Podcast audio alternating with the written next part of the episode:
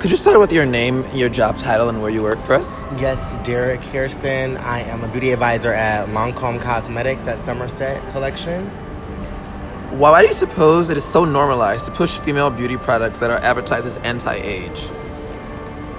I believe anti-aging is important, and we don't want to leave out a certain age group.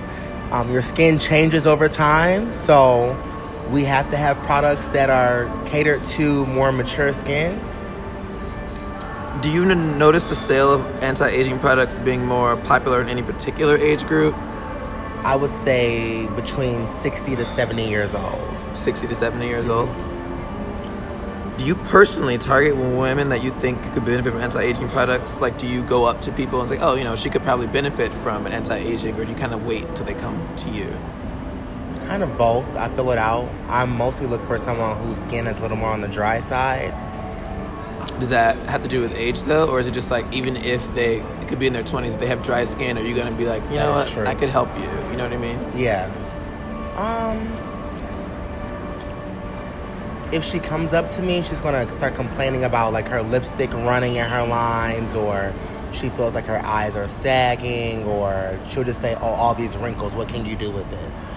Um, does that make sense? Yeah. Yeah. Okay. And lastly, by working in the industry, have you ever acquired like any empirical evidence that these products actually work? Like, do you know for a fact that if I go and buy like Lancome skincare products, my skin will actually improve in any way?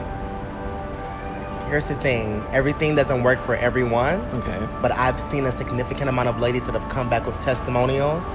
For instance, some ladies were experiencing their foundation um, creasing and settling in their lines. So, with the skincare regimen that I created for them, you know, we alleviated that issue and other issues, not just creasing, but um, could be flaking or it, it's, a, it's several issues that I've alleviated myself personally with my clients.